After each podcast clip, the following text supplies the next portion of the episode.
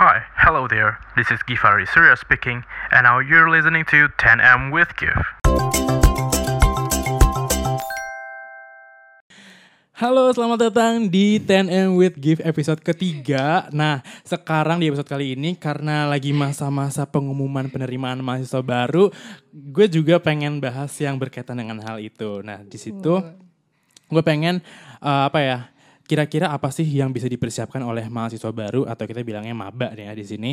Um, kira-kira selama perkuliahan tuh kita ngapain aja sih supaya kita tuh jadi mahasiswa yang nggak biasa-biasa aja. Nah sekarang gue udah ditemenin sama Glory Lamria, mahasiswa UI yang baru aja lulus dari Fakultas Teknik UI. Wow. Uh, Ayo disapa dong Glor. Halo, halo teman-teman semua. Kenalin nama gue Glory. Uh, ya gue baru aja uh, selesai sidang dari Fakultas Teknik Universitas Indonesia. Udah. Oke, mungkin teman-teman juga dulunya tadinya ada yang kayak yang anjir gue pengen banget nih masuk uh, UI, pengen masuk FT gitu-gitu kan. Iya. Nah, sekarang kita akan mengulik-ngulik nih seorang Glory Lamria, mahasiswa FT UI. Nah, pertama lu kan nih baru aja lulus nih Glor. Nah, em, se- selama empat tahun lu kuliah, kira-kira bisa diceritain gak sih pengalaman-pengalaman lu ketika mm, dari tahun pertama sampai tahun keempat, ups and downs lu dan segala macamnya? Oh iya, jelas dong. Em, pertama-tama lo masuk UI pasti lo kayak hype gitu gak sih? Ah, ah, euforianya gila Um, ya. Iya sih, hype-nya gila banget. Gue uh, jujur pertama kali masuk UI itu gue excited banget kalau UI itu uh, di perpusnya itu ada Starbucks.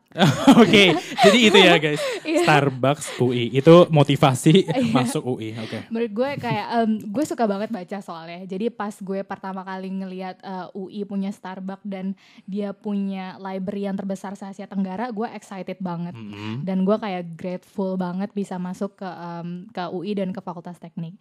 Jadi sebenarnya em, waktu lo pertama masuk UI, lo kan pasti menyadari bahwa lo tuh yang tadinya adalah seseorang yang maybe somehow di SMA Ah, ah. Terus lo pas masuk kuliah tuh lo ketemu, oh ternyata ada ikan-ikan yang besar nih di kolam yang besar, Besar, juga. ah. Uh-uh. yang lebih besar. yang gitu lebih ya. besar juga. Jadi itu yang pertama-tama uh, first impression gue pas pertama kali uh, masuk UI. Mm-mm. And then um, gue akhirnya masuk tahun pertama di uh, di Fakultas Teknik itu biasanya ada pembinaan selama setahun. Hmm. Oh gitu, oke. Nah, em, dari situ gue akhirnya kayak em, pertama gue ngikutin eh, kayak gimana sih suasananya ibaratnya nyemplung dulu lah di dunia eh, di dunia kuliah. Dan em, karena gue anaknya tuh aktif banget, gue tuh tahun pertama tuh em, tujuh organisasi Wow, wow, wow, tujuh loh. Ini kayak tipikal maba yang pengen dapat IPK bagus, Iya. ikut organisasi sana sini, jadi mahasiswa berprestasi semester 6 rebahan. enggak ya, enggak ya. Enggak, Kalau enggak. seorang Glory enggak kayak Oh, gitu. enggak, Tenang, enggak, tenang, enggak. enggak, enggak. Oke, Oke, lanjut. Iya, iya. Iya, jadi gue sebenarnya masuk tujuh tuh karena em, well lo tuh kayak em, masuk ke eh, ke dunia yang kayak lo tuh bisa jadi apa aja. Hmm. Dan em, gue tuh tipe orang yang kayak oh gue mau coba gitu. Eh, Oke, gue ngeliat gue ngeliat ada orang yang keren, oh gue mau gue mau gue mau kayak orang itu gitu. Ah, benar, Ya gue kan? juga gitu Iya, sih. Lo juga kayak gitu kan.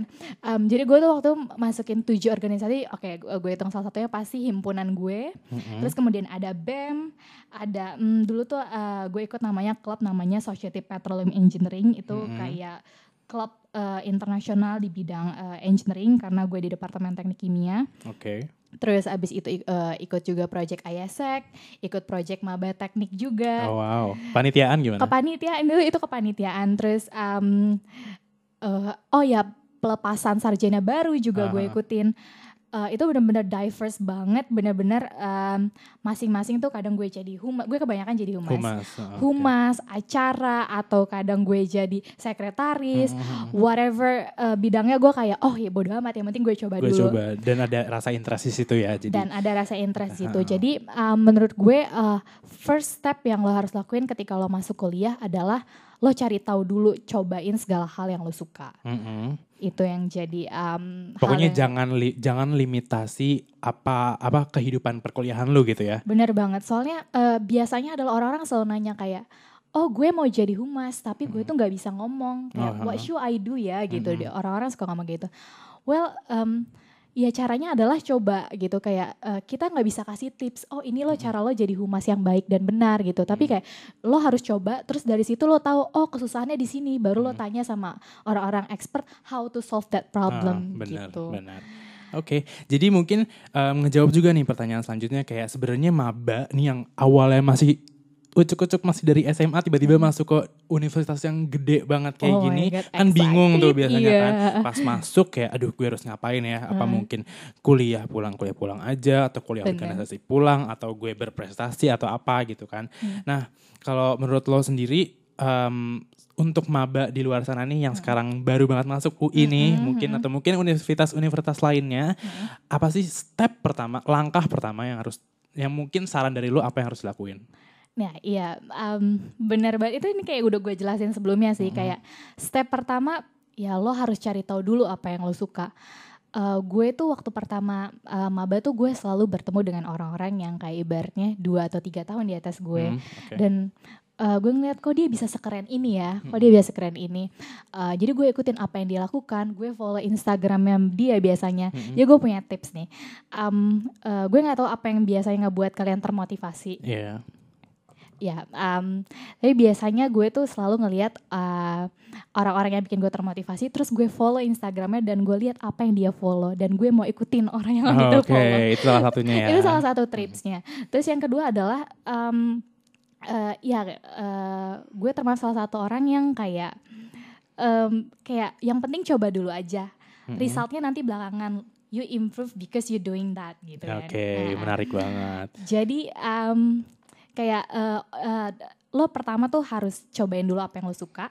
Terus habis itu lo eh, baru dari situ lo pilih salah satu hal yang benar-benar oh ini kayaknya cocok sama gue gitu.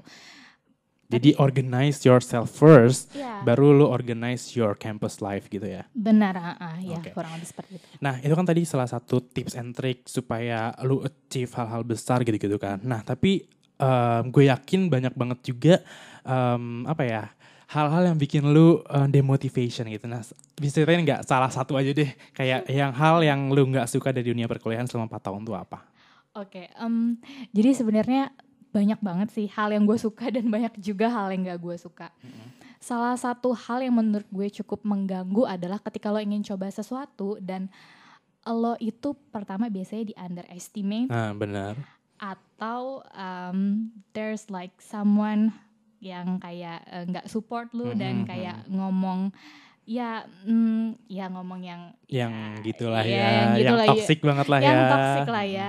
So um, menurut gue sih kita tuh ketika lo tahu lo mau sesuatu, gue kira lo tuh harus kayak punya keberanian buat itu coba. Hmm. Kayak meskipun beberapa orang akan underestimate lo atau beberapa orang akan kayak talking bad about you Iya. di belakang ataupun di depan, an, eh, yang penting kayak gue kira kayak gak ada salahnya untuk lo coba. Kalau misalnya lo coba, well kemungkinan cuma ada dua. Lo sukses dan lo gagal. Tapi itu probabilitasnya 50-50%. Mm-mm. Which is itu gede banget. Iya. Tapi kalau misalnya lo nggak berani coba, probabilitas lo buat tahu lo itu sukses itu nol. no, benar. Ya, so, So, you'll instead never know if you never try. benar banget. Jadi daripada lo kayak em, probabilitasnya 0%, I think you should take 50% itu and make it to yes gitu. Oke, mantap sekali jawabannya ya. Nah, em, dari cerita lu yang banyak orang-orang toxic, banyak yang underestimate lu, dan mungkin em, di satu titik lu ngerasa demotivation atau lu ngerasa kayak kehilangan motivasi kayak, duh ngapain ya gue tuh kok ngelakuin hal ini, mendingan gue tidur aja gitu-gitu. Nah, Benar-benar. cara lu untuk mengatasi hal itu semua tuh dengan apa biasanya? Hmm, biasanya sih gue eh, ke-inspire sama orang-orang yang ada di atas gue. Oke, Kayak melihat ke atas. Lihat ke atas. Langit Ketika- ketujuh. gitu Iya, ya. langit ketujuh. Ketika lo ngerasa ke down, jangan lihat ke bawah ya. Justru lo harus lihat ke atas. Benar, ya kan? benar, benar. Jadi gue gue ngeliat orang di atas dan gue ngeliat apa yang dilakuin sekarang ini gitu. Misalnya, Hmm. oh dia sekarang lagi ngelakuin ini dan oh ya ini mungkin salah satu tipsnya. Eh, tips kok. tips trips jalan-jalan dong gitu tips ya guys tips ya guys. Oke, em, eh, ketika lo ngeliat ke atas, lo akan ngeliat kalau itu tuh asik banget. Tapi lo harus tahu juga bahwa mereka ngelakuin itu semua, mereka juga harus ngelakuin jalan yang becek dan berlumpur. oke Gitu. becek dan berlumpur Iya. bayangin tuh udah becek berlumpur gitu kan Dan dan em, dan lu pakai sepatu putih gitu dan kan pakai sepatu semua, aduh.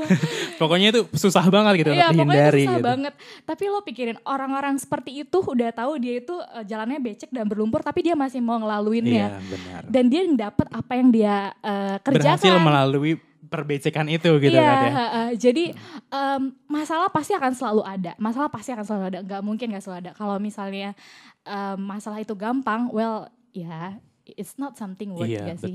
Iya, jadi eh, kalau misalnya ada masalah, ada em, banyak banget masalah baik itu dari orang tua maupun dari eh, ekonomi Mm-mm. maupun dari teman. Ya, menurut gue lo harus cobain dan lo harus ngelihat bahwa ketika lo berani coba dan lo berani ngelaluin jalan berbecek dan berlumpur itu, lo akan seperti orang yang lo suka itu, yang Hmm, jadi role model itu. Benar. Wah, gila ya pakai jawabannya sangat amat insightful dan sangat meaningful banget nih. Hmm. Mungkin kalau dari rangkuman yang bisa gue tarik benang merah apa yang udah dijabarkan Glory, Hmm. mungkin lo nih kan lagi masa-masa mungkin pendaftaran ulang atau mungkin lagi masa-masa ospek gitu kan ya sebagai mahasiswa baru, coba untuk em, apa ya? Ketahui apa yang lo pengen gitu ya. Betul. Dan banget. setelah lo tahu, baru lo bisa melangkah ke tahap selanjutnya. Baru lo bisa um, berkarya dan juga berbakti kepada bangsa mungkin gitu ya. Wow. Bangsa. Nah, um, mungkin itu aja kali ya yang bisa um, kita bincang-bincang pada episode kali ini. Dan gue mau ngucapin thank you banget nih buat Glory yang udah sharing Iya, thank you um, juga, pengalamannya Gif. juga selama 4 tahun. Pokoknya um, stay tune terus di episode-episode selanjutnya karena bakal ada pembicara-pembicara yang gak kalah keren. Oke, thank you Glory. Thank you. Yay, excited.